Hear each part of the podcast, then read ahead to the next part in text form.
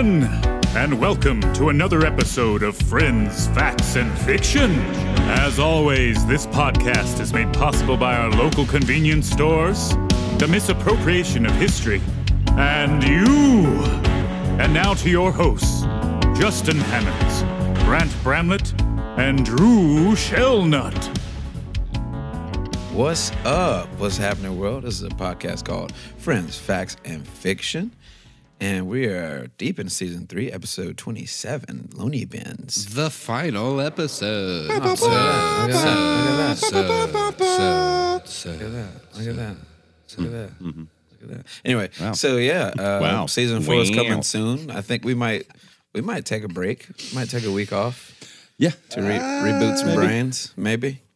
Sure. Or if anybody's just ready to dive in on there. So anyway, I'm Justin Hammonds. And I'm looking at my boy Drew Shownuts Yeah, you are. and my boy Grant Bramlett. I mean, it doesn't really matter. We can jump straight into it, or um, We're, we're doing the- a do podcast talk on the podcast. Like we're Yeah. having a meeting while we're recording. It's not.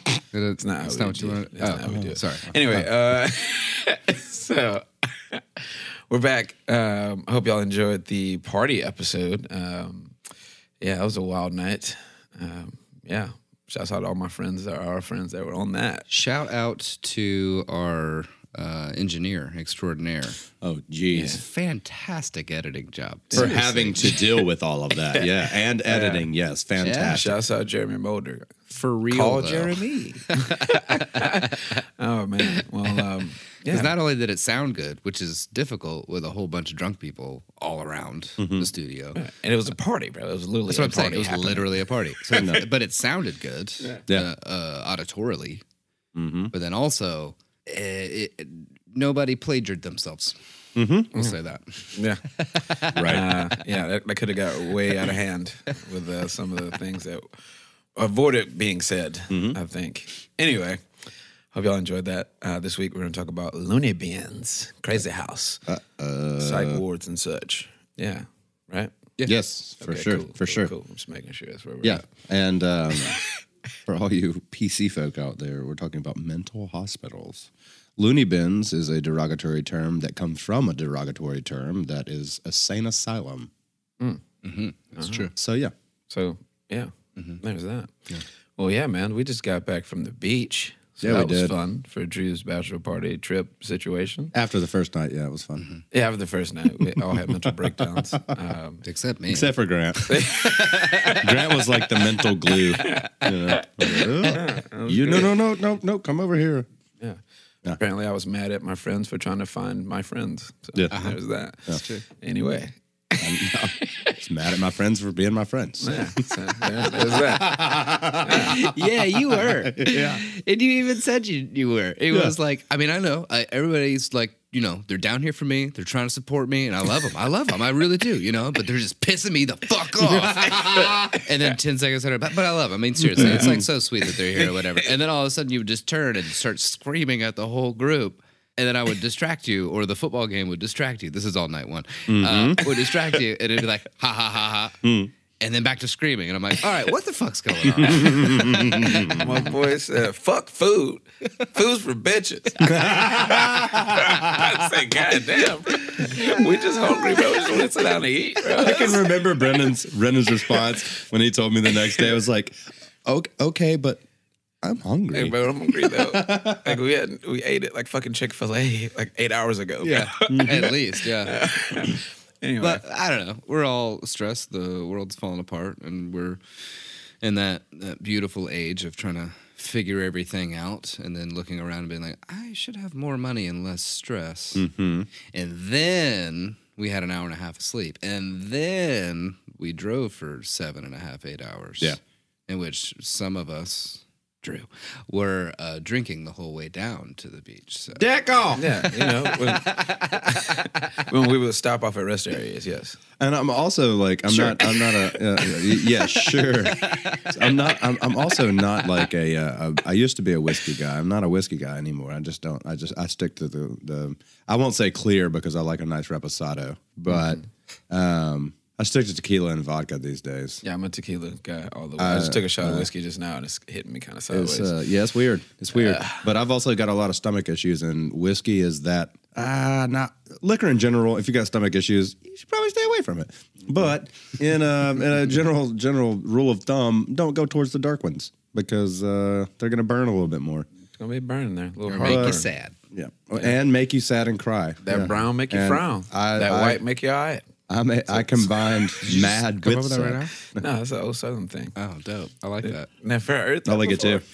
Uh-uh. Uh, also, they got the uh, the other one is uh, the white will make you fight, but the brown put you down or some shit like that. I have heard that one. yeah. Yeah. Anyway, I agree. Whites will make you fight. Jesus Christ. I knew race was going to come in there at some point. Oh god, we were talking about liquor there, people. Talking about liquor. I wasn't. Anyway, yeah, yeah. Uh, anyway, Caucasian white people. White people suck. Yeah, they do. do we have a song of the day? Yeah, yeah, yeah. So I got. I- I'm gonna hit you up with a, a song of the day of the week. So since we're talking about insane asylum, loony bins, mental hospitals, I'm gonna jump in with a little something you guys might know. Oh, like the game show. How's that drive time commute for you all? Too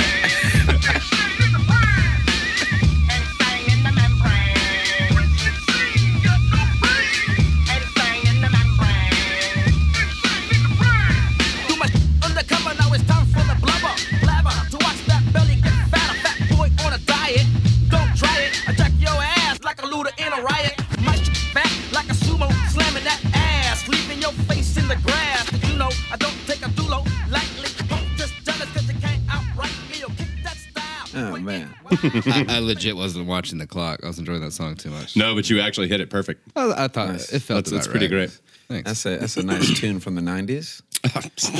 Slightly. If you guys don't know who Cypress Hill is, then you probably weren't born yet. Um, when did they record that song? Ooh, '92. Sounds right. that that is a yeah, right around. Um, Holy shit. It's back when they were doing the 10 foot bong hits on stage and shit. Yeah. Shit, Cypress Hill was wild back in the day, bro. Yeah, they're cool. Holy shit. yeah, it was. Let's see, uh, ninety three. Look at that. Straight up, I'd 93. be liking hip hop sometimes. yeah, yeah, that's weird. knowing my things and stuff. Um, yeah, so Insane in the Membrane, Cypress Hill. Check that out. You guys go anything uh, crazy this this week? Any any other than just getting back from the beach and trying to become normal Oh again? man, just the first shift back throwing pizzas at Moffs, I was just like, why am I here still? Fuck this shit. but you know, eh, it's all good. Um, You got it out. Sa- Saturday was uh, was a wild one. I did the whole ten hour shift at Moffs, and then went and closed the bar because our good friend uh, Cap uh, He fractured his- his hand. Hurt his poor fingies. Which no one knows the uh, reason for. Yeah, it was another first night beach thing. where punched something He at just some punched point. something, and fractured his hand at some point. know. Yeah. Hopefully, he didn't punch a person because I don't really remember much Right. from that night. Because the way his hand, or the way at least he talked about his hand, that would be a bad reaction to the face. exactly. That's true. Somebody's jawline is cracked in this motherfucker. But yeah, good. Uh, other than that, man, just working, getting back to the grind, bro. You know what I'm saying? hmm That's about it. Yeah. Trying to get it in. I locked in a, a an old new job, so I'm Turn up. good. I'm good. Yeah. Things are getting back to. Apparently, I've just realized that if I'm going to be in the restaurant industry, I need to be in catering because the lack of monotony, number one, and I don't have to be the head guy in charge anymore. And I honestly don't give two fucking hairy shits about doing that in either. Like at this point right now, you know, I'm just I like mean, for yeah. real, I- I, know that headphones are probably not much of an option in a active kitchen No. full of motherfuckers. Not like that. But utilizing it as a metaphor of just like headphones in, fucking head down, chop it that onion, you know? Yeah, chop a the Do onion, say man. chop of that onion? Yeah, chop it that onion, you know? And then just Slap a the onion, man. chop of that onion. Slap chop. and then they're all like, "Hey, go carrots," and you're like, "Cool, carrots, you know, Cool. I like these know? carrots. And, Like saute some some scampies, you know, whatever. And I'll be like, Saute some scampies. I don't whatever know what y'all do. scampies are, so uh, Saute some scampies. Heard. okay, we're gonna have I think I was fun. asking that question the other day. Actually, what is shrimp scampi? How do you? Is that a preparation? Is that a type of sauce? What is? What It is has the it has scampi it has to be the sauce. It has, it has to be the butter, lemon, garlic Yeah. sauce thing. White wine. So that's a scampi. Yeah. That makes it a scampi. So you can make the- octopus scampi. Yes. Yeah. Okay. For sure. Cool. Cool. Cool. Cool. Yep. sure. Cool, cool, cool, cool, cool, cool. All right. Anyway, um, we gonna slide up in these hot facts, bro. Yeah. Uh, like the cooking corner moment. yeah, it was nice. It was cooking corner was nice. It was good. sweet, sweet. So we learned something together, Yes, we did. and I hope everybody, uh, you know, taking your shower or driving to work or at work, you know, or leaving. hope y'all enjoying y'all's day, man. You know, I, I'm giving you two more episodes where you can go through this bit. Two more times you can it's do the last this. episode of season three. I got to keep it going at this point. So I started it. Yeah, you know, just uh, you know, bathing. You know, whatever you're doing. What else could they be doing, Justin? cutting grass. Oh, yeah, uh, washing dishes, Oh, yeah, cleaning yeah. their house. In the Yeah, backyard. That's true. They could be yeah, in the backyard. In The backyard. It's a good place to be in the backyard. You know? you know what I'm saying? It's comfortable, apparently. Walking your dog, you know, it's comfortable. Um, you know, anything. Watching the sunrise, drinking coffee. Mm-hmm. You know, mm-hmm. watching Eating the mushrooms sunset. on the beach, you know? exactly. I mean, I don't On know anything beach. about that, you know, but yeah, we'd never, we'd never do anything illegal on the beach. Like some shiitakes. Anyway. Like a shiitake yeah, mushroom yeah. scampi. Like the ones who come from shit and you taki them and eat them. Did we go right back into food? anyway, uh, we'll slide into these damn hot facts, bro. We're just playing the game of seven degrees of bacon, right? Uh, mm, mm, mm. See what you did there. Yeah. See what you did there. Thank you. Uh-huh. Yeah. God damn it, I could quit doing that shit. Fuck you, Howard Dean. Yeah. Yeah. You've you've infiltrated my mental awareness and inserted a little pyaw every now and then. And it's not good. But anyway, so my resources for this episode are coming from uniteforsight.org. Uh, the first one is Module 2, A Brief History of Mental Illness and the U.S. Mental Care System. The second one is going to be The 10 Worst Mental Health Treatments in History by Madeline R. Vaughn Ooh, that sounds fun. Um, which I don't go through all 10 of each of these, but I just pick out, pick and choose. choose and pick, pick and choose. It gets it, it gets a little convoluted if you do them all. The the third one is the 10 craziest mental asylums in America by Shanti Cosme. So yeah. We've got a, a, a neat little episode, but I will jump into a brief history as the first thing. So, many cultures have viewed mental illness as a form of religious punishment or demonic possession. In ancient Egyptian, Indian, Greek, and Roman writings, mental illness uh, was categorized as a religious or personal problem. And like that, that, that whole like, it's a personal problem. That's kind of obvious and a bit vague. You know, like it's a personal problem. Everything is a personal problem to each person. Of course. So that's that's kind of that's kind of all right. Yeah, well, have fun with that one. Also, I really love that dichotomy of like, oh, he's got a demon in him, or that It's a guy's little, personal- he's a little off. Yeah, yeah. He's got a demon in him. No, no, no. Just a personal problem. It's fine. He dropped a brick on his toe last week. It's fine. Going through some issues. Sounds like a money difference there. Yeah, it does. It does. Definitely. Uh, in the fifth century BCE, bec- if you've been listening to previous episodes, bec- the E silent. The C has an enunciation on the end. So anyway, shut up and listen. Hippocrates was a pioneer in treating mentally ill, uh, the, the mentally ill people with techniques not rooted in religion or superstition. Instead, he focused on changing a mentally ill patient's environment or occupation, or administering certain substances as medications. So apparently, a higher learning approach to uh, the approach before that was very, very obviously something that we should have fallen through with further endeavors that weren't. Um, during the Middle Ages, the mentally ill were believed to be possessed or in need of religion. Ah, yes, the Middle Ages, a time we Mm. should all go back to. Yeah, it's a very, very learned age. Didn't slow us down at all. Mm-mm, not at all. Negative attitudes towards mental illness persisted into the 18th century in the United States. Very, the United States le- led this whole mental health uh, rat race, if you will. Yeah. Um, actually, the Irish, uh, I won't jump into it too much, but the Irish actually stimulated that first learned advance, if you will. They were the ones who started it. They started it about 20 years before we did in like 1820 or so. And then one of the guys from there, which I don't, I didn't document everything because I didn't want to make it too over convoluted. Yeah. Um, came over and jumped into that. Um, in the 1840s, activist Dorothy Dix lobbied for better living conditions for the mentally ill after witnessing the dangerous and unhealthy conditions in which many pa- patients lived. Yeah, but because like before the Irish, I mean, it was like a, a stigma to be Yeah. ill Yeah. in America, you Yeah. know, and it, obviously because it was based off of a bunch of Puritans, pretty much, you know. Mm. So it was like, oh, that dude's off or possessed. Lock him in that Yeah. really piss poor situation mm-hmm. over there. Literally a bucket, and then throw some moldy bread at him every now and again. Yep. Yeah, Yeah, he'll, he'll be all right. He'll figure it out. yeah. Deprive real and healthy for you. succeed. real, real healthy for you. you know, that's not how things work, you know. Not at all. oh, uh, you want to uh, uh, you want to make more money? Let's take your money away first. I feel, No. like, I feel like the uh, Irish make sense because you know they drank a lot, so they get really emotional, and, like actually care about people. Uh, give, give me your money before you start this endeavor, asshole. It's like you know I love you, man. I'm just gonna talk to you. You probably need help. You probably just need help. So, over a 40 year period, Dix successfully persuaded the U.S. government to fund the building of 32 state psychiatric hospitals, That's a pretty goddamn good start. which is fucking fantastic. Uh, the institutional inpatient care model, in which many patients lived in hospitals and were treated by professional staff, was considered the most effective way to care for the mentally ill. Institutionalization was also welcomed by families and communities struggling to care for the mentally ill relatives because they didn't want to fucking take care of them. Mm-hmm. That's the big thing, you know? Like they were just like, these motherfuckers are a burden right now, you know? Mm-hmm.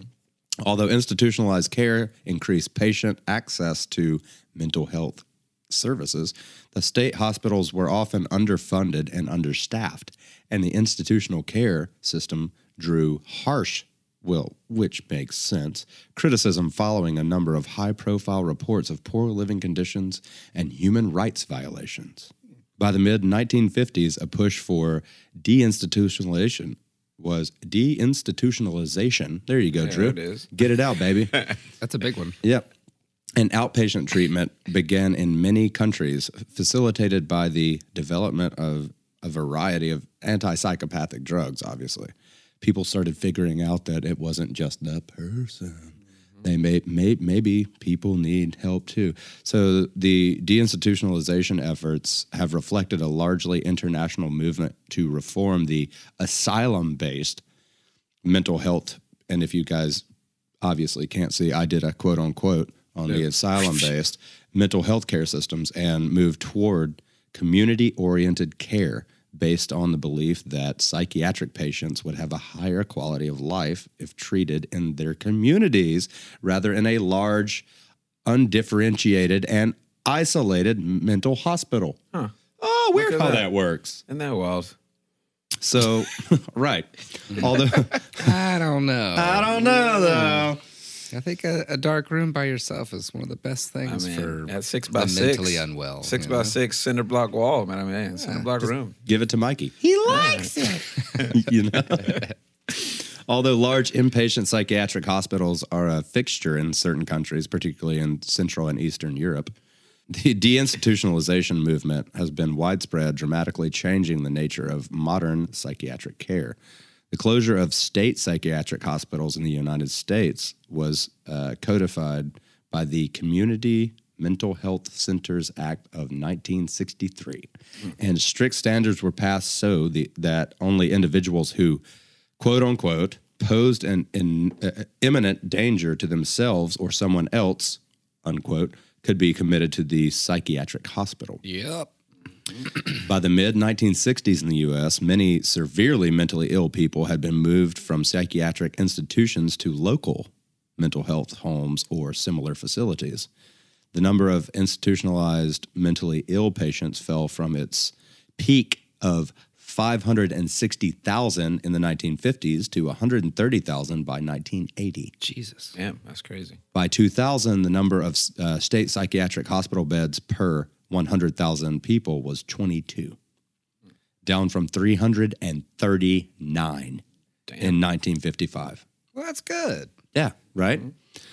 The place uh, in in place of institutionalized care, community based mental health care was developed to include a range of treatment facilities from community health uh, centers and smaller supervised residential communities to community based psychiatric teams. That the goal of deinstitutionalization, improving treatment and quality of life for the mentally ill, is not controversial. The reality of deinstitutionalization has made quite a po- polarizing, uh, you know, um, issue here. Yeah, I don't want no scary motherfucker next to me now. Lock his ass back away. Yeah, right. get oh, come get oh, crazy Larry on out of here Yeah, now. yeah, yeah. We done met him once or twice or fifteen times. They don't they don't belong in society. While many studies have reported um, positive outcomes from community based mental health care programs, including improvements in adaptive behaviors, friendships, and patient satisfac- satisfaction, other studies have found that individuals living in family homes or in independent community living settings have significant deficits in important aspects of healthcare, including vaccines, cancer, cancer screenings, and routine medical checks. What the fuck? That's wild. You know? So nobody cares. Right. Uh, Shit. yeah. Yeah, That's yeah, freaking it's just- wild. yeah. Other studies reported that quote unquote loneliness, poverty, bad living conditions, and poor physical health unquote are prevalent among mentally ill patients living in their communities. Well, duh. Yeah, right. However, some studies argue that community based programs that have proper management and sufficient funding may deliver better patient outcomes than the uh, institutionalized care and are, here's another quote unquote, not inherently more costly than other institutions. Yeah, I mean, if if it's always been like not great funding for those situations because it's kind of just like, I'll just put them over there and we'll worry about them when, when we have to bury them, basically. And then, you It's know, fucked up. the 60s were awesome for a lot of reasons. They're like, oh, this is a bad way of doing this. And they did, made some good moves. But then once they were out of their loony bins, uh, we still gave the exact same amount of fucks, which was none. Yeah. And so now they're Settle. sitting on street corners. Yeah. Yeah. Well, it also reminds me of um, one of the like I- I'm I'm not bad at math. I hate math. Uh, there's a difference. um, I, I you share know, that with you. There's one one of the biggest things that I that was like the chap in my ass in high school was the guess and check method. How about let's not guess and check anything? Isn't that what we've been doing for all of history? Guess and check. That'll work out. No, it didn't. Let's check it out. So why should we do it with math? The most finite thing in the universe. How about new? How About Scotty How about Scotty Don't? Daka daka daka daka daka I daka mean- daka daka ha.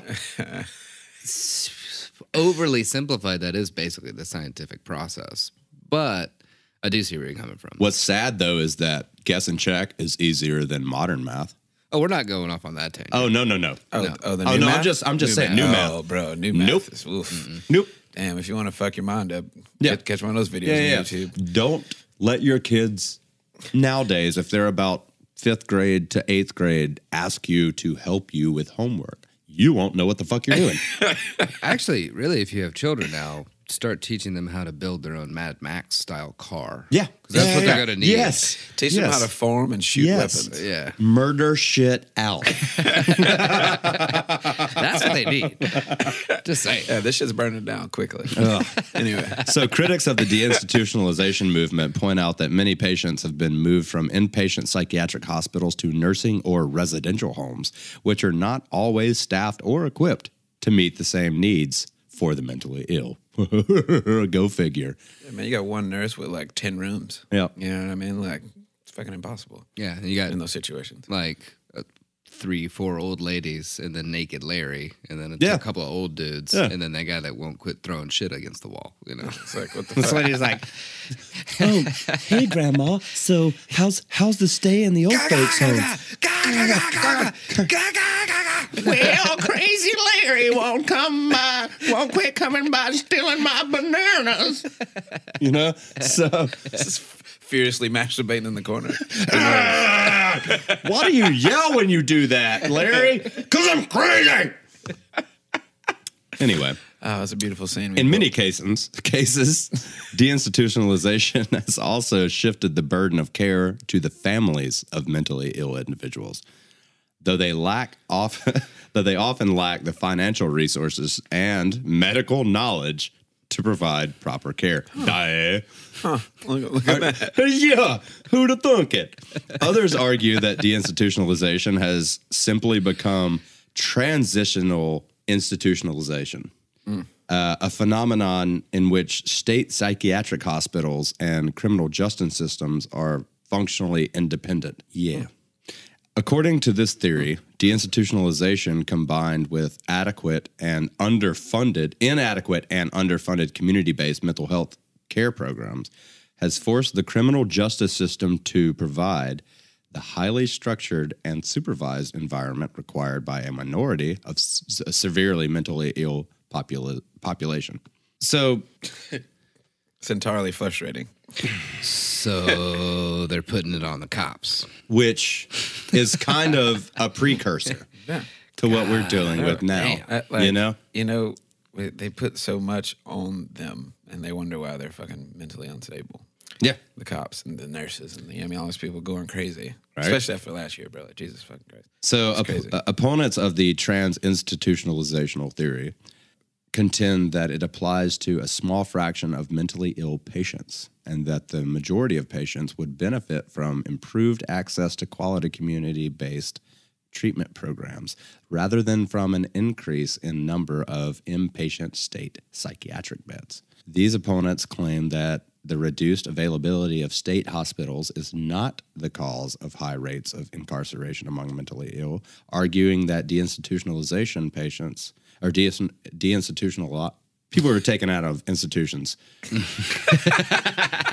know, let's dumb say, this. you let's got that dumb word this, in there. Let's dumb this the fuck down. You got the word in there so much, Like, bro. Too much. Damn. it's like a 15 letter word, my God. and incarcerated individuals with ser- serious mental illnesses are clinically, quote unquote, clinically and demographically distinct populations, unquote. Instead, they suggest that other factors such as the high arrest rate for drug offenses, lack of affordable housing, and underfunded community treatment are responsible for the high rates of incarceration among the mentally ill. Of course. You you you have a place for them to be. Mm-hmm. And then you say, "Oh, this place fucking sucks." And so you take out a portion of that population and say, "They're good enough to be mm-hmm. out in the real world. Let's not really pay attention to them." And then they do things that are antisocial because they lack certain abilities or have certain illnesses mm-hmm. Yeah. in which they behave a certain way. So they get picked up by the police and then they get put into the system, bogging it down even further. Yeah. Of course. And all the while, you have nonviolent drug offenders overcrowding this prison population any fucking ways. Yep. Yeah. Duh. God damn it. Duh. I mean, I, I don't understand. They'd rather put them in jail than fucking actually Help them. take care of them. Yeah. Or oh, rehabilitate them at least. You know what I mean? Like, Well, it's it's it's that whole like it's not my problem. Right. Yeah, you know. So instead of deinstitutionalizationism, I'm just that. going to say DTN from now on. DTN So announcement. yeah, yeah, straight right up in the middle of the episode. Instead of me doing this in in my writing this, I'm just doing it now. So through DTN debate continue, thorough DTN debate continues. Many health professionals, families, and advocates for the mentally ill have called for a combination of more high quality community treatments like intensive case management. Oh, people giving a shit about what they're looking at. Mm, hey. Or properly deciding what exactly is going on and, mm-hmm. and uh, not to be crass, but what to do with them. Yeah. You know what I mean? Like there's. Sorry, yeah, which has to, you know has to go with their like long term psychiatric impair uh, in inpatient care and their environment. Mm-hmm. Environment has a lot to do with everything. Of course, bro. Uh, uh, uh, there's no way around it. Yeah. Many experts hope that by improving community based programs and expanding inpatient care to fulfill the needs of severely mentally ill patients, the United States will achieve improved treatment outcomes, increased access to mental health care, and a better quality of life for the mentally ill. Wow. Mm. And that's just a brief synopsis of the history. It's a little, it's a little heart. It's a There tiny, was tiny a heart. Hopefully more that goes into that. I'm legit pissed off. Yeah, it's, it's fucked up, man. And then you know, in most cases, um, they'll just like throw pills at him and just have him zombieing but around. you know what? Let's lower taxes. You know, I don't want to pay taxes. Eh. Taxes. What does that do? yeah, fuck, fuck the healthcare, mental care, bro. Yeah. But- no, no, Cut no. these taxes out. bro. Cut my taxes. I'll I'll pay forty dollars Like- to let my my wife hold her newborn baby. Yeah, that's a good. Yeah, idea. yeah. Twelve thousand dollars for her to give birth. Yeah, sure. Yeah, That's yeah, a good yeah. idea. You know, Because it costs money for something to fall out of you, which you are doing, you know, that you are pushing it's, through. As it's wild, bro. Yeah. And you know, these are things that the tax is supposed to be helping. Mm-hmm. Right. So next up, let's get into some less than great treatments of mental health conditions throughout history. Anyway, uh, one of the few psychiatric treatments to receive a Nobel Prize, Oh, I know. the better. Nobel. Yeah, yeah, yeah. the Nobel. That just that makes me think of uh, when we played that show at Bayfest when they were like Mobile, Alabama. Like, Yeah, sh- shouts out to the roots. yeah, right. That was a that was a dope night.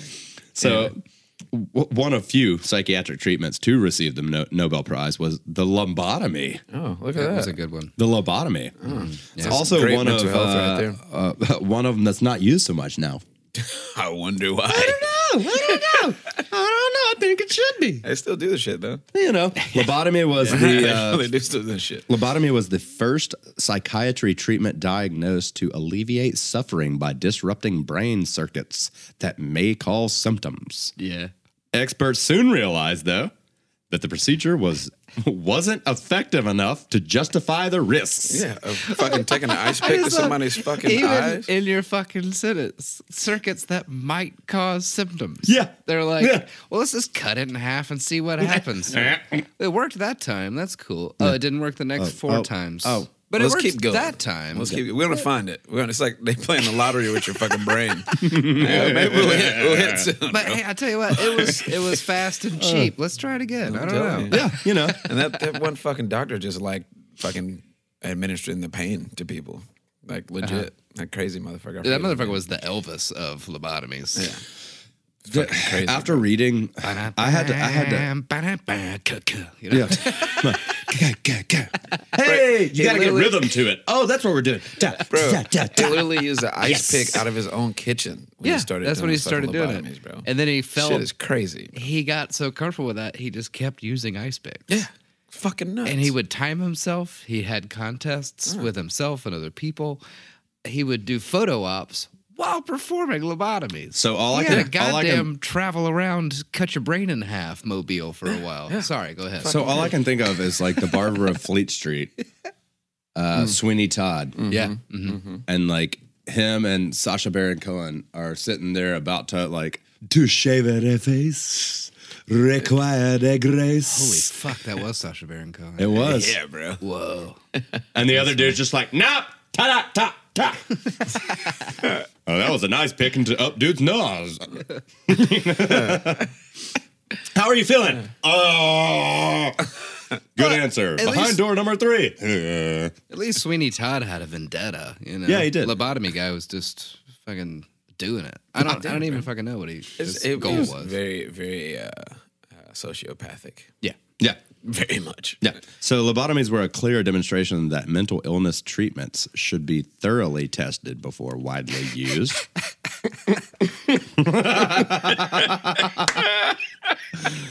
but they did lead Holy mental shit. health professionals to research the connections between neurological signaling and mental illness.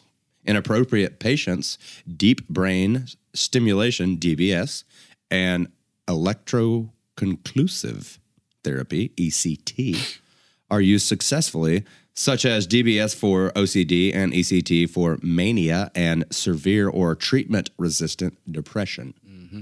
So something did come out of it, but it was like I said before, the guess and check. Like, oh no, Yeah. we can't do that one part where we stick that thing in their brain, but we do realize that that one thing in their brain on these certain lobes does this. Yeah, I, but I, I still don't No. think electroshock is, is a good No, no, no. idea most of the time. Oh, you know they say it gets the gay away. That's true. that is true. Yeah, you are right. So, you know, it's not oh all bad. You know what I No. mean? Yeah. There's there's fucking To get rid of the senators gays. and That's governors really that something. believe that shit, bro. I know. God damn. Anyway, There's a gay agenda. and the agenda is fabulous. bro, Lindsey Graham has to fuck? be homosexual anyway. But Oh, that's for- for sure. That's a whole deeper conversation. For sure, nine score ago. Uh, anyway, the ain't ancient against it, but do you think? No, the ancient Greek physician Claudius Galen believed that all ills originated in out of balance humors or substances in the body. In the 19 or the 1600s, physician uh, English physician Thomas Willis adapted this approach to mental disorders, arguing that an internal biochemical relationship was behind mental disorders. Bleeding, purging, and even vomiting were thought to help correct those imbalances and help heal physical and mental illnesses. so bloodletting, basically. Yeah. Jesus No. Christ. One of the uh, earliest forms of treatment for mental illness, trepanation, also called trephination, involved opening a hole in the skull using an auger, bore, or even a saw. It's like give you more space. Yeah, yeah, yeah, yeah. Just yeah, just open it up. Give them Like, more room and let it breathe. Feel a little bit. tight. Air Air it a little out. space. Like a like a fine red wine. You know? Yeah, yeah. Just let it breathe. Air that thing Get out. Get those baby. notes going. You know. Holy shit. Oh, by some estimates, this treatment began seven thousand years ago. You just gotta let that thing air out. Yeah, Let that for thing seven out, thousand years. Just uh, let the thing out. Uh, Air it out, baby. It's all good. Although no diagnostic manuals exist from that time, 7,000 years ago, Of course not. experts guess that this procedure to remove a small section of the skull might have been aimed at relieving headaches, mental illness, or demonic possession. Mm-hmm, Yeah. Okay, real quick on the goddamn demonic possession thing. if the demon got in, it can get back out. It's out. gonna get back out and go to whoever's taking the skull piece off. it's not a wasp in your kitchen. No, no, like, no. It, it, Get out of, or like when you're driving down the road and a fly flies in, where you're Yeah, and you open the window. Like, get of here. It knows how to get back Yeah, out. yeah, yeah. Taking a section of skull out is not going to be like, oh, there's my window. No, fucking goddamn I it. gotta, gotta get you out Sorry, of go bro. ahead. Gotta get you out. Nowadays, a small hole may be made in the skull to treat bleeding between the inside of the skull and the surface of the brain that usually results from a head trauma or injury. Oh, so intelligence. There's a time and place for most stuff. Right. Like they just, it's that guess and check shit I was talking about, man. I mean, then again, a hole in the skull does make a little sense. Nah, I mean, I mean, I can put a hole in the skull if you need one. I ain't putting a hole in the skull. I mean, I mean, I put a hole in the skull. skull. I mean, it kind of makes sense. Jesus Christ. So, due to uh, a misunderstanding of the biological underpinnings of mental illness, signs of mood disorders, schizophrenia, and other mental behaviors have been looked at as a sign of demonic possession in some cultures. We'll get like what you were talking about. As a result, mystic rituals such as exorcism prayer and other religious ceremonies were sometimes used in an effort to relieve individuals and their family and community of the suffering caused by these disorders. Mm-hmm. So I might do a whole episode on exorcisms. They're hilarious. they they are funny. Bruh, pretty wild. You killed your mother. Fuck me, fuck me, fuck me, fuck me. There's a lot of instances where they hmm. feel that they successfully performed the exorcism, but the person died in the mm-hmm. process of performing the exorcism, and mm-hmm. they're like, "Well, at least she's at peace now." Yeah. It's like, no, you just fucking killed that You bitch. committed murder, motherfucker. Brick killed a guy. Brick killed a guy. I saw that. He had I a didn't talk, Triton. I didn't talk to you for a minute, bro. I'm gonna get a safe house, lay low for a little I'm gonna lay low for a while. so awesome. That's amazing. It's so ridiculous, man. Okay, so the next one is deliberately creating a blow uh, a, a low blood sugar coma gained attention in the 1930s. So what? No, no, no. Listen. As a tool for treating mental illness because it was believed that dramatically changing insulin levels altered wiring of the brain. This treatment lasted for several more decades, with many practitioners swearing by the reported positive results for patients who went through this treatment. The comas lasted for one or one to four hours, and the treatment faded from use during the The 1960s. 1960s, bro. Holy Yeah. shit! So, That's awesome. So they just giving people diabetes. yeah, diabetes. I'm Wilford Brimley. I eat a tub of Millard my day. I'm actually kind of curious. Did they did they give them insulin blockers or something? That, They starved them. That's uh essentially like That makes more sense. they just yeah. they just starved them. just tied him to a bed, didn't let him no, eat. no, it's like no, you can't eat today. Good God. You're not you're not down to your levels. You know. That's fucking. Once uh, essentially That's torture. Essentially, from what I've Yeah, seen, and most what- of this shit is it- torture it's anyway. like once you get to this level of like Could you imagine? Yeah, sorry, go ahead. no, once you get to this level of like disassociated from the world, Right. like he's there, give him a hamburger. But that's exactly what I was about to start talking about is that you already have, especially like schizophrenic patients, right? Mm-hmm. They already have a massive amount of disassociation mm-hmm. and paranoia. And so you're going to strap them down to a, a bed, not let them eat, or drill a fucking hole into their skull, or shock them, or mm-hmm. drive an ice pick through their nose. like you should. How- in what form or fashion would that make? I, it, What it boils down to to me is the human condition of like, I want to fucking see where this goes. Yeah, like, of course, that's what it tornado always. warning. Let's see if this tornado fuck shit. that's true. You know, I mean, it's is, that's what it boils down to to me, at least, uh, uh, on a layman's level. Um, as the understanding of mental illness evolved, some practitioners came to believe that seizures from such conditions as epilepsy and mental illness, including schizophrenia, could no could not longer exist together. Uh, seizures were deliberately induced, deliberately induced, using medications uh, like the stimulant Metrazol, which is where this comes from. This is the Metrazol effect, withdrawn from use by the FDA in 1982. 82. Mm. That was not that long ago. No, not at all. Uh, where they tried to reduce mental illness, uh, the seizures were not effective. Really? You know, you uh, don't say. nor were the outcomes of the treatments. Yeah. It's like come here to get some treatment. You might leave even more fucked up. Yeah. Yeah, yeah. well, which researchers Or later it realized that ep- epilepsy and schizophrenia are not mutually exclusive anyway. Yeah, exactly. Really? yeah, you know, those are two different things. They can't coexist. The field of seizure related therapies later led to the more effective study of electroshocks and ECT. Mm-hmm. Which leads us to our next guy. The ancient Greeks had observed that a period of fever sometimes cured people of other symptoms.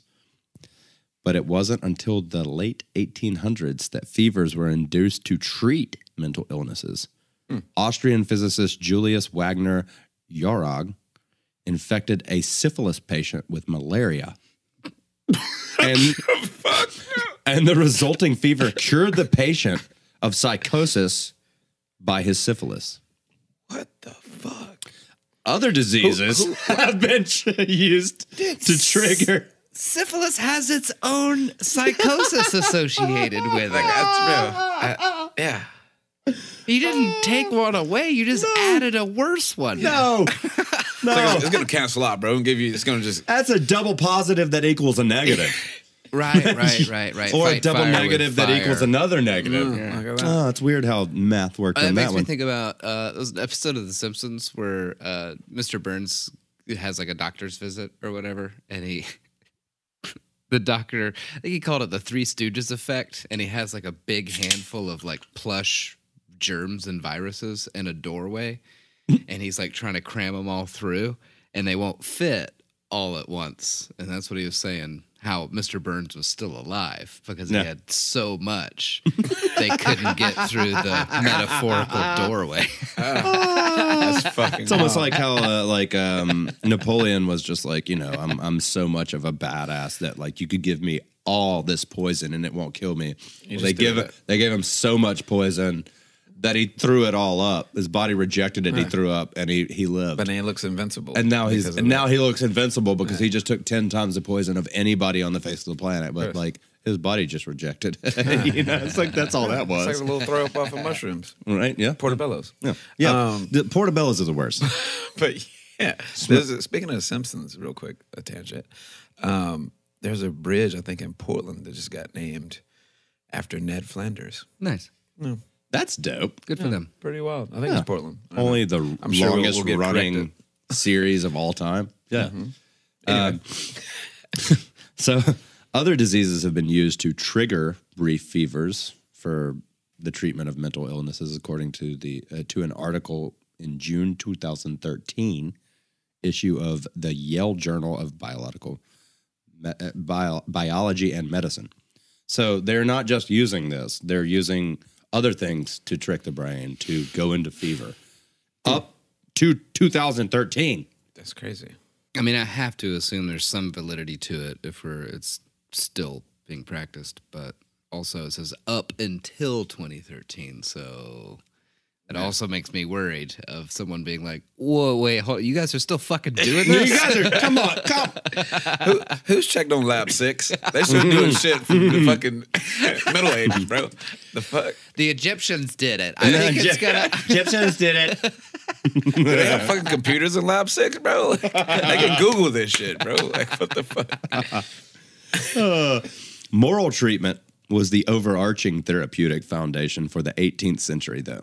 But even at that time, physicians had not fully separated mental and physical illnesses from each other. As a result, some of the treatments in those days were purely physical approaches to ending mental, uh, mental disorders and their symptoms.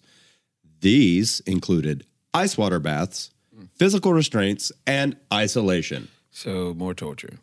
So and yes, and and isolation is isolation is what brings us up to our next little section, which isolation is where asylums come from. And so let's uh, now look at some of the craziest mental asylums just in America. We're just going to go Yeah. America because if we do another one, that's another season. The Trans Allegheny Lunatic Asylum is the first one. It was built in uh, 1849 to house 250 patients, but by 1949, the hospital had over 2,400 patients in its care. They're sleeping in hallways, huh?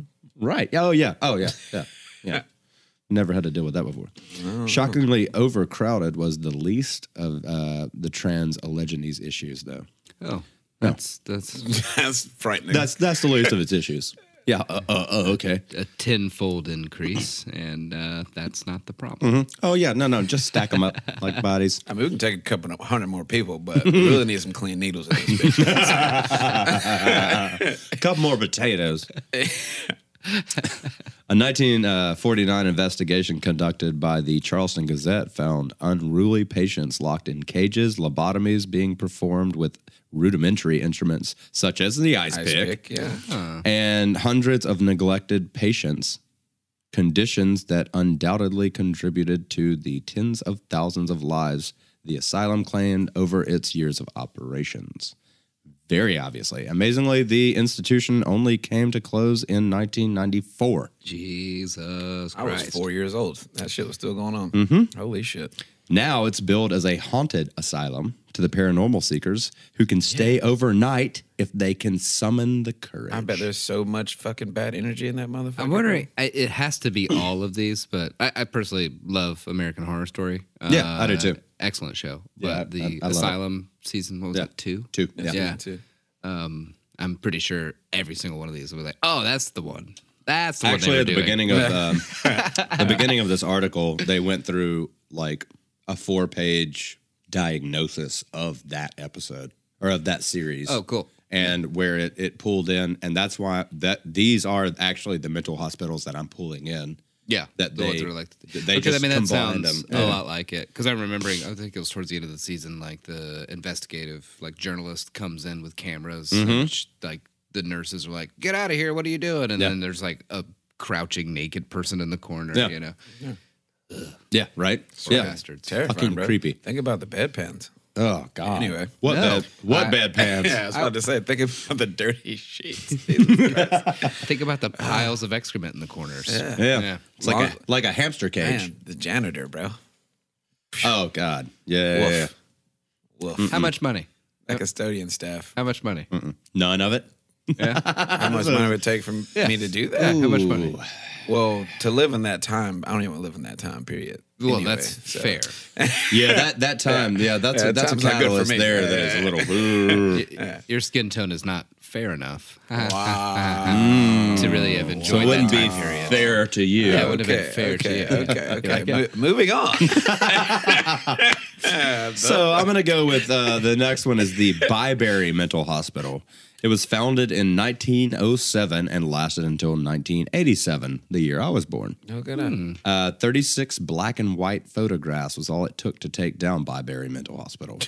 Yeah. Charlie Lord, uh, conscientious objector, assigned to duty uh, at the hospital, compared the wards to duty. He- he- that's like poop. Compared the wards to Nazi concentration camps, describing overcrowded conditions where patients were sleeping in their own feces and urine. There we go. The facility was filthy, and hundreds of the patients were allowed to roam the facility butt fucking naked. Lord's images of the inhumane conditions were published in 1946 issue of Life magazine. Life magazine. Oh, 40, 46 is, it was going down that year, boy. Damn. and sparked a widespread reforms of mental health facilities program. The, pres- uh, the pressure of negative publicity also resulted in downsizing of the hospital and eventually its closure. Thank God for pacifists with cameras. Hey, in this situation, go. fuck You yeah. know? But also, hold on. They took the pictures, they put it in the 1946 issue of Life magazine, and that motherfucker stayed open until 1987. yeah, Yeah. God. yeah, yeah, Yeah. It's fucked up. Woo-wee. yeah. It's fucked up. That's that's Things are getting a little weird. that's that's, that's negative fucks right there, my guy. Oh, that's fucking insane. Yeah, Awesome. It is. In the worst Hundreds, way first of all, possible. hundreds of patients Hundreds of naked people. naked. Hundreds like- of naked people vomiting, shitting, pissing, walking around. Hi, Alan. That sounds like fucking crazy. the beginning or the origin stories of uh, Australia. Yeah, for real though. Legit. For real though. Yeah. Yeah. straight up. So the next one I'm going to jump into is Danvers State Oh, Hospital. man. Danvers State Institution, 1878 to 1992, is said to be a haunted uh, is said to be haunted by malevolent spirits. Of course. Despite being the town formerly known as Salem Village, on the very ground where prominent judge, where the prominent judge in the Salem witch trials, John Hathorne, once lived. So, so they just tried to make some haunted shit. Like I was like, hey, let's let's see how fucked up we Well- can make this area. Well, let's get all the bad energy possible. the and put it in paranormal activity the paranormal activity is actually inspired by neither of these things instead Huh. it is human cruelty that's said to motivate unearthly uh, appearances Of course. danvers aggressive methods of treatment range from straitjackets shock therapy to full-scale lobotomies it was Full late- scale, huh? yeah okay yeah full scale What's half Yeah, yeah. scale? what's the half scale oh it's that ice pick It was later used uh, as a set for the demonic asylum movie Session 9. If you guys want to check that out. Never never seen it. Never heard of it. Yeah. Danvers is the stuff of nightmares. I can imagine, man. Salem itself is like fucking crazy. Okay, I'm gonna jump back real quick. Uh, I'm pretty sure a full scale lobotomy is all three taps, right? so one tap, that's a third lobotomy, right? Oh. Two taps. You gotta yeah. even it out. One and a half. Yeah, one and a half there. Okay, both You got a sides. Tap and a Tap, half. tap, tap. Tap and a half. Tap, tap, The tap, tap roo. You gotta even out. You gotta at least two clicks. You gotta even it out on Yeah. both both uh, eye socket things, right? Sinuses, yeah. It's like you Up can't just smack one ass cheek, bro. That's fair. You know what I'm saying? So- both of them things. Hailing from Brentwood, N- New York, Oh, we're going to say, jump Jesus. into the Pilgrim Psychiatric Center that was built in 1941 and is still in use today. Yay. That sounds so fun. Yay! Pilgrim Psychiatric Bro, Center was okay. Yeah, pyow, I'm pyow. sorry, I just cut you all the way. no, you're good. There's one. Uh, there's one fucking in New York. I forget the name of it, but it's on an island, and uh, it got abandoned. And it's like they still had like the beds and all the fucking shit was still out there. Mm-hmm. And if you go out there, it's apparently like one of the most haunting places on the planet. Well, th- It's like an abandoned fucking just island. just the spiritual feel. I'm not a religious person, but just the aura and or spiritual feel of a place has a fucking meaning. Like you're not just going to walk into Dachau or Belgium Bursen or something like that, Nazi concentration camps, and just feel at peace. That's true. You I've, know? heard, I've heard the uh, people that go visit those places, like there's like this uh, nobody talks. No. Like I mean, we were in sort of this, nobody uh, has has any type of happy emotion being there. Very Yeah. solemn. the little one we went to in Tuscaloosa. We definitely had those moments of like, oh, we shouldn't be here. Oh yeah, bro. Yeah, You know? yeah. That, that very legal thing that we did that time in that asylum in Tuscaloosa. Yeah, Yeah. That my great grandmother worked at? Yeah. yeah. Yeah. That shit was terrifying. That's awesome Anyway, for my bloodline. but that weird ass little school, bro. That shit was even more crazy. And that's Yeah. we can do a whole episode on that shit. Mm-hmm. So the Pilgrim Psychiatric Center was once the largest hospital, asylum, or otherwise in the world. But that's not what it will be remembered for. Allen Ginsberg's mother was treated for schizophrenia here and died here in 1965. But that's not what comes to mind when one mentions Pilgrim either. His legacy is built on more unsettling details, like the cruel methods Pilgrim patients endured for treatment, including shock therapy, profront, uh, prefrontal lobotomies, and insulin shock therapy. Yeah, there's that thing. Yeah, which was intended to send patients into a coma. Pilgrim is still operating today, though on a smaller scale, and of course, sans the med- medieval methods of yeah, treatment. well, mm, wouldn't want to go there. The next one is obviously in Topeka, Kansas, the Topeka State Hospital from 1872 to 1997. The Topeka State Hospital is a real life American horror story of unsettling proportions. Wait, 1872 to 97? Yes, sir. Damn, that's crazy. Yes, sir. Anyway, The patients at this hospital were regularly subjects of cruelly, uh, cru- uh, cruelties meant to, quote unquote, cure them of their illness. Patients were reported to have been abused and raped, and according to one report, confined in leather straps so long the skin was growing around the straps. fucking Yeah, God. I've heard about that before. It's just uh, something else. yeah. All that was something else. Yeah, bro. yeah, What yeah. the fuck? Right? Jesus Christ. But the asylum's true claim to fame, if that wasn't enough, was for castrating many of its patients in 1931. Kansas law gave the thumbs up for castration for habitual criminals, idiots, epileptics, imbeciles, and the insane. Yeah. As a result, 54 castrations took place in the Topeka hospital. This was particularly troubling considering obviously considering the hospital was later found to have many patients whose identities and illnesses were unknown had- and lacked the proper paperwork to actually even fucking be committed. So maybe castration as a cure all wasn't the best idea. Probably not. And they're probably just, at that point, they're just picking up motherfuckers. You know what I'm saying? Or people just dropping motherfuckers off. It's like, hey, take him. I don't know. And they're just torturing these people. yeah. Literally. It's, it's That people getting their rocks off and sounds hurting like people. the fucking sheriff didn't like that guy. 100%. You know? Exactly. Yeah. So you killed my daddy back in Turk Czech. Yeah. I'm going to take you down to Topeka. They got some nice leather straps for you, boy. Mm. It's fucking insane. Christ. It's fucked up, man. So the next one never gets better. Pennhurst Insane Asylum. Pennhurst Insane Asylum, Spring City, Pennsylvania, 1908 to 1987, again the year I was born, was built to educate and care for mentally disabled, but in a little less than a decade, it became clear they were doing nothing of the sort. In 1968, CBS 10 correspondent Bill Baldini televised an expose of the institute called "Suffer the Little Children." the That's new, not lighthearted at all. uh, no, oh, come on now, "Sunshines and Daisies" is what it could have been called. The news report showed harrowing conditions, neglected children's screaming filling the air, large scale physical and sexual abuse, and a general lack of empathy towards patients. It was reported children who bit one another got a warning. Upon being ad- admonished a second time, had their teeth fucking pulled out of their goddamn head. That is um, unsettling. Right. the report, along with former resident Terri Lee Halderman's account of unsanitary, inhumane, and dangerous conditions, led to successful class, class action lawsuit. Oh, we got a winner here. The court found that over 3,000 of the institution's patients were not receiving adequate care, and the institution was sub- subsequently closed. So so they found over three thousand. So how many people were in that motherfucker? That's crazy. It's not documented. yeah, of course not, because they didn't give a fuck. No, it's not documented, or uh, it would have been in here. And what kind of twisted fucks? Ah, God, it's just mm. woof. Yeah. And I was gonna go into some debunked These supposed to be things doctors, of, right? of mental illness, but I, after reading and and like putting all this together, I was just like, I think that's all they need to hear for now.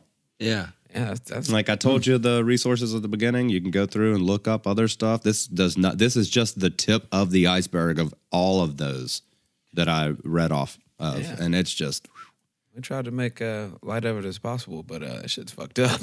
like, real fucked up. shit is so fucked up, bro. Oh my god. Yeah. Woof. Pull their teeth out because they bit. Oh my god. Yeah, yeah, yeah. That's like cutting a hand off because you stole something in fucking like the 1400s or some shit. That's fucking wild. Mm-hmm. Or you looked at somebody the wrong way. Yeah. There's a finger. Uh, yeah, there is a finger. Oh no, there's no finger for you. Yeah. It's fucked up.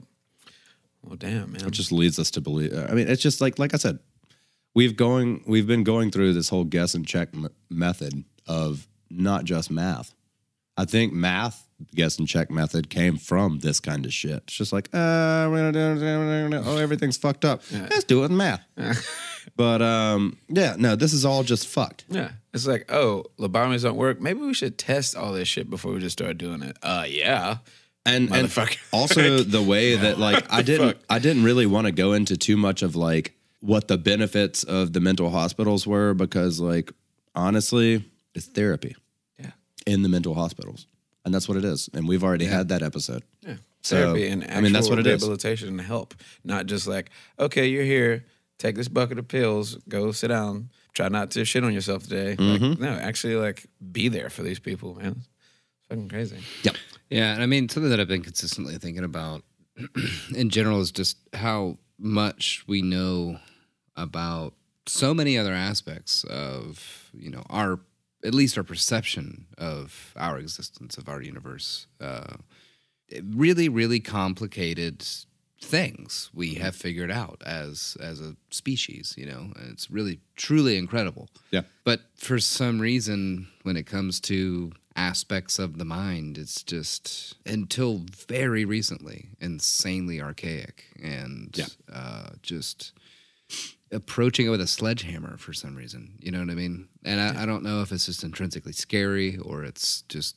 so insanely complicated, like the way that the human brain works or what. But, you know, I guess now at the very least, the issue we're dealing with is how to fund it and the like uh, building up of certain systems in order to get the overall population in a mentally healthier position. You know, it doesn't help Um, that we live in a quote unquote individualistic res- society Yeah. either because like most of this has come from 90% of this has come from American as- asylums and psychiatric care right? I I mean, like that is that is really indicative of the whole like you know pull yourself up by your bootstraps kind of a thing. I mean, not everybody can do that. You know, um, and you're absolutely right. There's plenty of countries that have pretty really decent uh, healthcare systems. Central and Eastern Europe are actually have systems. way better Yeah. than we do um, as far as what I just read you, but or at, at least got a better jump start on it. Mm-hmm. You know, I just got to get staffed up and funded, man. Like it's, yeah. it's the attention to yeah, detail. because I mean, it, I Not would just, say hey, just dump them in here. You know what I mean? Like, I would say about thirty percent, and this is me pulling this out of my hairy asshole. I would say, uh, oh no, because it is. Um, but I would say um, about thirty percent of uh, after my reading through this shit, thirty percent of people in prisons and stuff need not just need. Everybody needs treatment. Everybody needs to therapy. Everybody needs, but thirty percent of these people who are put into these institutions, if you will, of prisons and stuff, need to act to be, actually be institutionalized in psychiatric care. yeah, They don't need to be put in a room with 30 other dudes that are like, my dick's bigger than yours. Look what I did. I'm gonna be out in three days, three months, three years, and they're in there like beating off their doo doo as it's coming out. You know, like they're not trying to, you know, yeah. It's um, Yeah, it's, uh, it's, it's dark. Pretty crazy. Yeah, it's Yeah. crazy. Well, um, Darkness. yeah. I hope uh, hope we opened your eyes to uh, some some things this episode. And maybe closed them on some. Yeah, who knows, man? Uh, just be aware. You know what I'm saying? Stay informed. You know, all that stuff that you like to say. Quit trying to steal my goddamn clothes and shit. Don't uh, don't be stupid in Topeka, Kansas. You know. Yes. Stay away from Topeka, Kansas. That's all I'm saying. Or Kansas in general. They might Kansas kind of balls off, sucks. I guess. I love you, Kansas people who are listening, which is Yeah. uh, all zero. Kind of cool. I don't know. Their we might have barbecue's some. nice. We may. Barbecue's Yeah. nice up there. Yeah, but if you're in for a sweet tooth day, yeah. yeah. Did y'all like the season? It Was it a good season? It was a cool season. It was it was a lot different than what I thought it was going to be. Yeah. Um, I found tickles on things that I didn't feel would tickle me, and, and you know st- shit like I that. feel I feel more informed about psychology For sure. after this season. Like I hope our listeners do. yeah, It was, It a heavy, it was a heavy one for Grant this Uh, season. It also helped me out before uh, my. I'm super candid. I don't give two shits. Um, it helped me out before my mushroom trip the other day. Um, For real, for real. Um, when shit kicked in, I started thinking about things that we had discussed this season. Right. When I was just sitting there on the beach and everybody's walking around, oh sand crab, Yeah. and look at the waves, and I'm like, I don't give a shit about all this, you know. Like I'm actually and You started were thinking, thinking about Mesmer, right? With Yeah. his robe and his. I was his mesmerized, dude. Mesmerized Yeah. by I was mesmer, fucking bro. mesmerized. By far the coolest motherfucker we covered this season. I. I love that dude. yeah, no, straight up. But but seriously, it, it it really helped me out. Um, it's helped me out for the last year now. Year, uh, almost year and a half that we've been doing this. yeah. Go at the podcast in general. Yeah. So yeah, it's it's it's helped me out tremendously and helped me pull my own mental state around to homeostasis, if you will, which has been nice. Yeah. Um, go. because I wasn't there uh, last Friday, Sure. and I'm a lot closer now. That's great, So, man.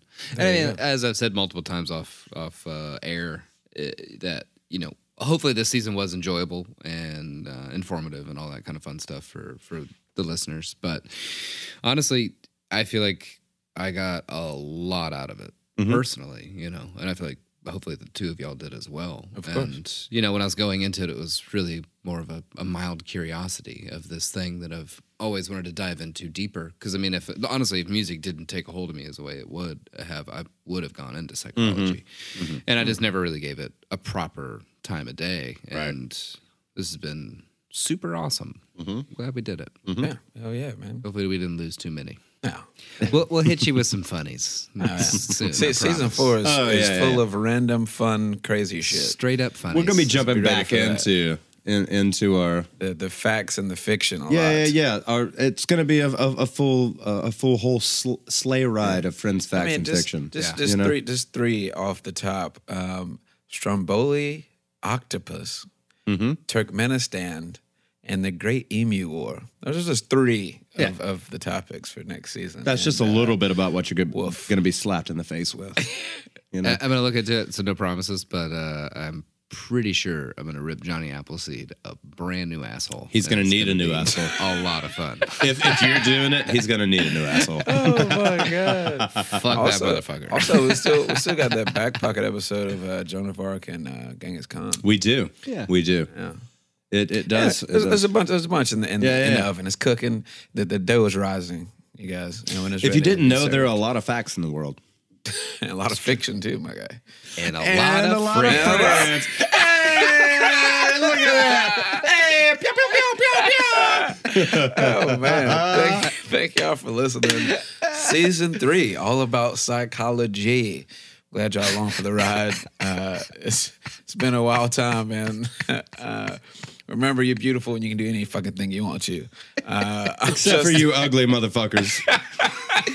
They can be beautiful on the inside. Uh, somewhere. Uh, well, I'm Justin Hammonds, and uh, I'm saying love, live life because it's worth living, y'all.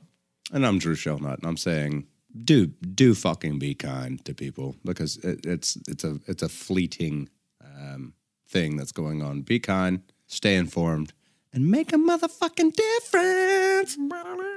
Justin, I just realized that your your catchphrase, your sign off, is almost. I I don't want to distill it too much or you know ruin it by oversimplification, but almost I'm Justin Hammonds. Don't kill yourself. Yeah, yeah, that's kind of that's kind of the deal. Yeah, that's kind of the deal. Yeah. Remember to love, live life because it's worth living. Yeah. Exactly, bro. oh man, and I love that. That's really great. Yeah, don't, do not kill yourself. Yes. There's some darker things we should be talking about. hey, hey, you know, you know, there, there's pockets there. oh, that's great. But either way, Grant Bramlett never liked you, always loved you.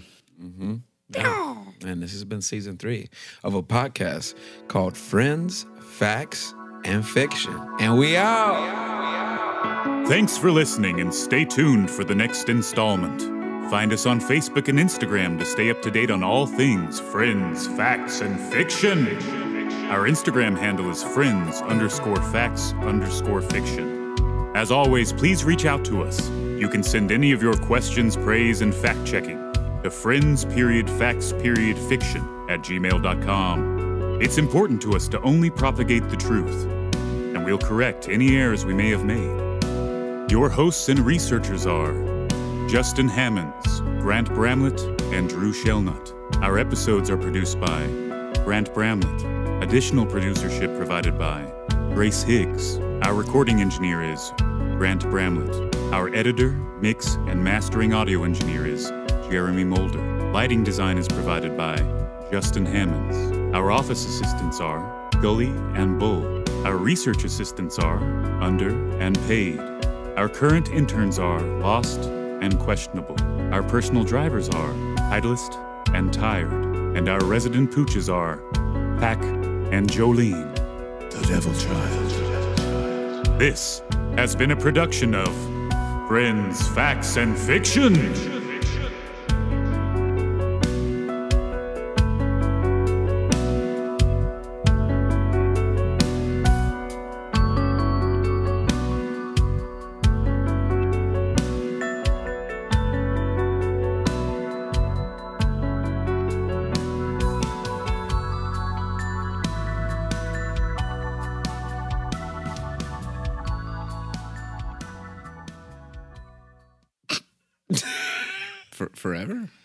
No, no, not forever. Right? no, not forever.